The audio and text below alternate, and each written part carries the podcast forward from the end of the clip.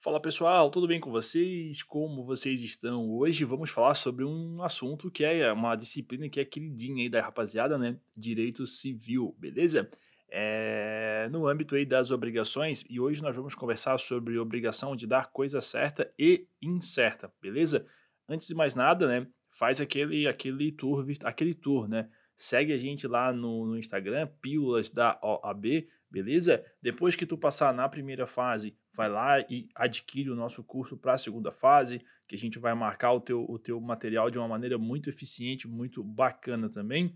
É, temos vários e vários episódios lá no YouTube também, beleza? E se você não segue, segue a gente aqui no, nesse podcast também, seja qual for a plataforma aí que você esteja ouvindo, beleza? Mas vamos ao que interessa: obrigação de dar coisa certa e incerta.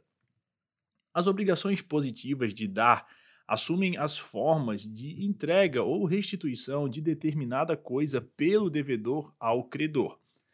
Uh, assim, né, na, na compra e venda que gera a obrigação de dar para ambos os contratantes, a do vendedor é cumprida mediante entrega da coisa vendida e a do comprador com a entrega do preço, beleza? Então vamos iniciar aí com a obrigação de dar coisa certa. Coisa certa é coisa individualizada que se diferencia das demais por características próprias, móvel ou imóvel. Né? A venda de determinado serviço, por exemplo, é negócio que gera a obrigação de dar coisa certa pois um veículo se diferencia de outros pelo número do chassi, do motor, placa e etc. Beleza? Nessa modalidade de obrigação, o devedor se compromete a entregar ou a restituir ao credor um, um objeto perfeitamente determinado, que se considera em sua individualidade, como, por exemplo, uh, certo quadro de um pintor célebre, o, o imóvel localizado em determinada rua em número e etc. Na obrigação de dar coisa incerta, é, ao contrário, o objeto ele não é considerado em sua individualidade, mas no gênero a que a pertence. Então, em vez de se considerar a coisa em si, ela é considerada genericamente. Por exemplo, 10 sacas de arroz, sem especificação da qualidade. Na obrigação incerta, se define apenas o gênero e a quantidade, faltando determinar a qualidade para que a referida obrigação se transforme em obrigação de dar coisa certa e possa ser cumprida. A obrigação de dar coisa certa confere ao credor simples direito pessoal e não real. Fique esperto quanto a isso, tá? Direito pessoal e não real. Por isso, o alienante deixa de entregar a coisa. Diz que o alienante, se o alienante, né? Se o alienante deixar de entregar a coisa, Descumprindo a obrigação assumida, não pode o adquirente ajuizar a ação reivindicatória, pois falta o domínio sobre a coisa, no qual tal ação é fundada, né? Então, na obrigação de dar coisa certa, o devedor é obrigado a entregar ou restituir uma coisa inconfundível com outra. Com isso, está obrigado a cumprir obrigação exatamente do jeito estipulado como exigem a lealdade e a confiança recíproca. A consequência é que o devedor da coisa certa não pode dar outra, ainda que mais valiosa, e nem o credor é obrigado a recebê-la. Essa previsão está lá no artigo 313 do Código Civil, que diz que o credor não é obrigado a receber prestação diversa da que lhe é devida, ainda que mais valiosa. Do mesmo modo, o credor de coisa certa não pode pretender receber outra ainda de valor igual ou menor que a devida, né? E possivelmente preferida por ele, pois a convenção é lei entre as partes. Ou seja, o credor também não pode exigir coisa diferente, ainda que seja menos valiosa isso que ele está exigindo, né? Como no direito brasileiro o contrato por si só não transfere o domínio, mas apenas gera a obrigação de entregar a coisa alienada, enquanto não ocorrer a tradição na obrigação de entregar, a coisa continuará pertencendo ao devendor.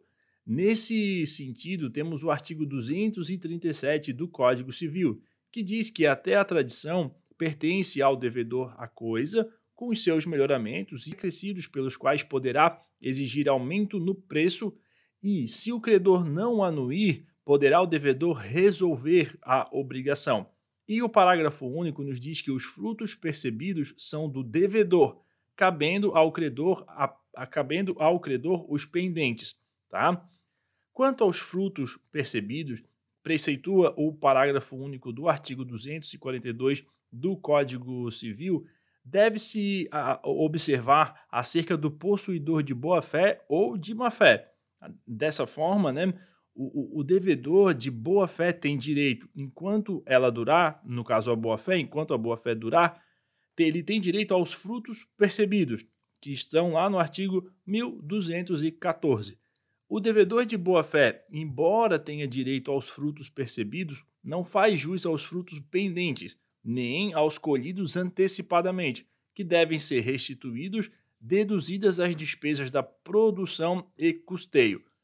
Quanto à extensão, prescreve o artigo 233 do Código Civil que a obrigação de dar coisa certa abrange os acessórios dela, embora não mencionados, salvo se o contrário resultar do título ou das circunstâncias do caso. Né? Então, no silêncio do contrato, quanto a esse aspecto, a venda de um terreno com árvores frutíferas inclui os frutos pendentes. A alienação de um imóvel inclui, como acessórios, os melhoramentos ou benfeitorias realizados, bem como o ônus dos impostos, né? E a de um veículo, por exemplo, abrange os acessórios colocados pelo, pelo vendedor e assim por diante, tá? Em caso de perecimento, que perecimento é a perda total, né? de coisa certa antes da tradição, é preciso verificar primeiramente se o fato decorreu de culpa ou não do devedor. Começamos então a vamos começar a analisar pelo caso de perda sem culpa do devedor, né? Prescreve o artigo 234, primeira parte do Código Civil que se a coisa se perder sem culpa do devedor antes da tradição, ou pendente a condição suspensiva, fica resolvida a obrigação para ambas as partes. Beleza? O devedor, obrigado a entregar coisa certa, deve conservá-la com todo cuidado.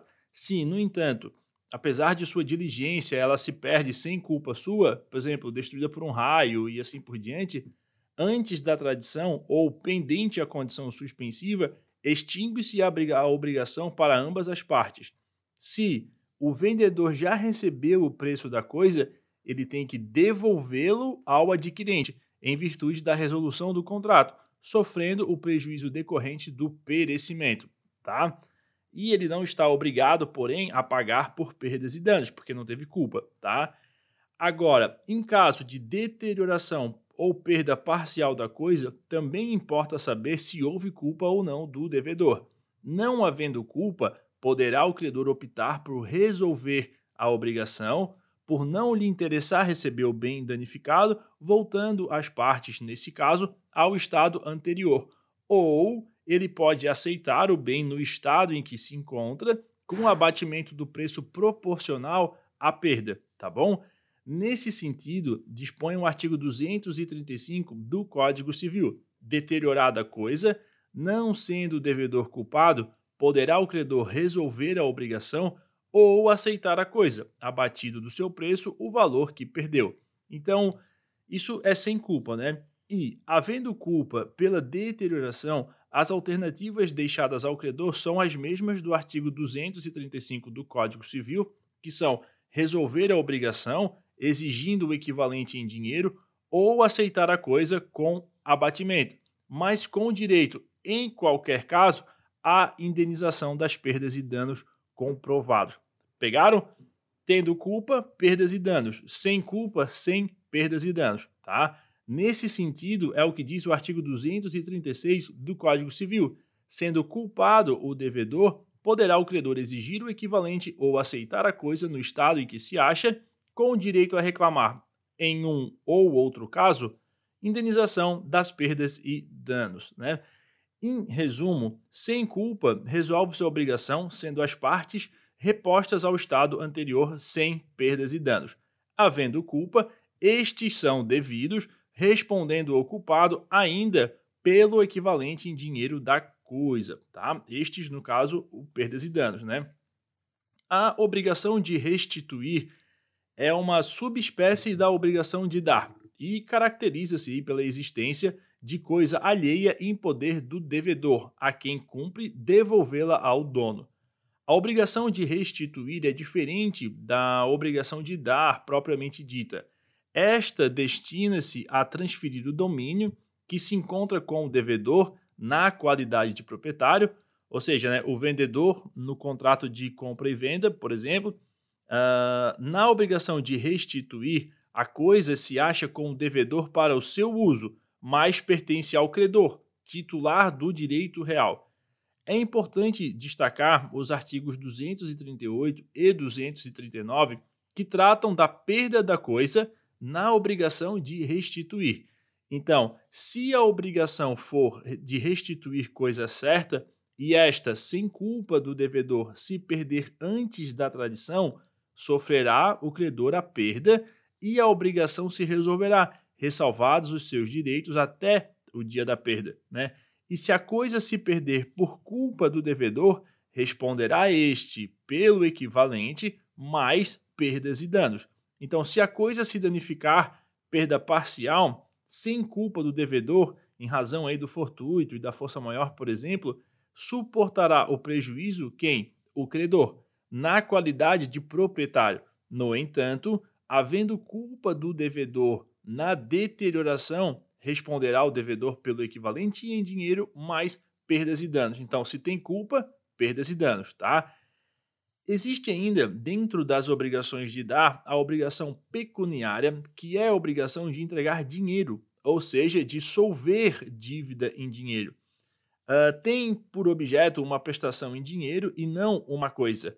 Preceitua o artigo 315 do Código Civil que as dívidas em dinheiro deverão ser pagas no vencimento, em moeda corrente e pelo valor nominal, salvo o disposto nos artigos subsequentes. Daí é bom você dar uma olhadinha nos artigos seguintes, lá do 315, que prevêem a possibilidade de corrigi-lo monetariamente.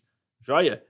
Nós falamos lá no comecinho do episódio que a coisa certa é a individualizada, a determinada, né? A expressão coisa incerta indica que a obrigação tem objeto indeterminado, mas não totalmente, porque deve ser indicada pelo menos o gênero e a quantidade. É, portanto, indeterminada, mas determinável, tá? Falta apenas ali determinar a sua qualidade. É indispensável nas obrigações de dar coisa incerta a indicação de gênero e quantidade. Se faltar o gênero ou a quantidade, qualquer um desses elementos, a indeterminação será absoluta e não será gerada a obrigação, tá? A principal característica dessa modalidade de obrigação reside no fato de o objeto ou conteúdo da prestação, indicado genericamente no começo da relação, vir a ser determinado por um ato de escolha no instante do pagamento.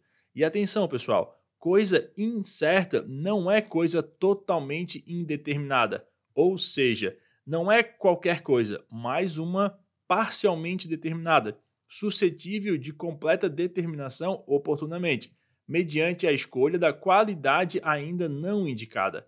A determinação da qualidade da coisa incerta se faz pela escolha.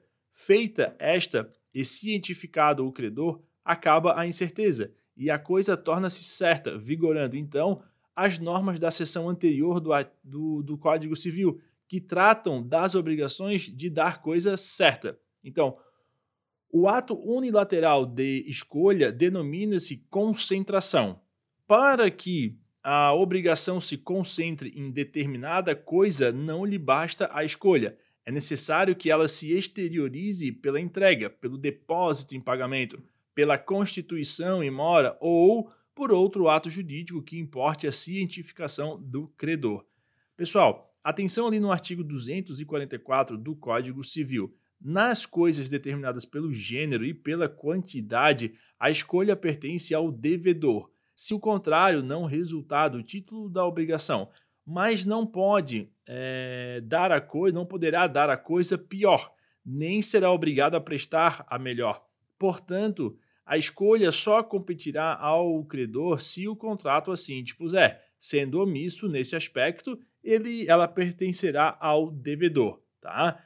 Se a escolha couber ao credor, será ele citado para esse fim, sob pena de perder o direito, que passará para o credor.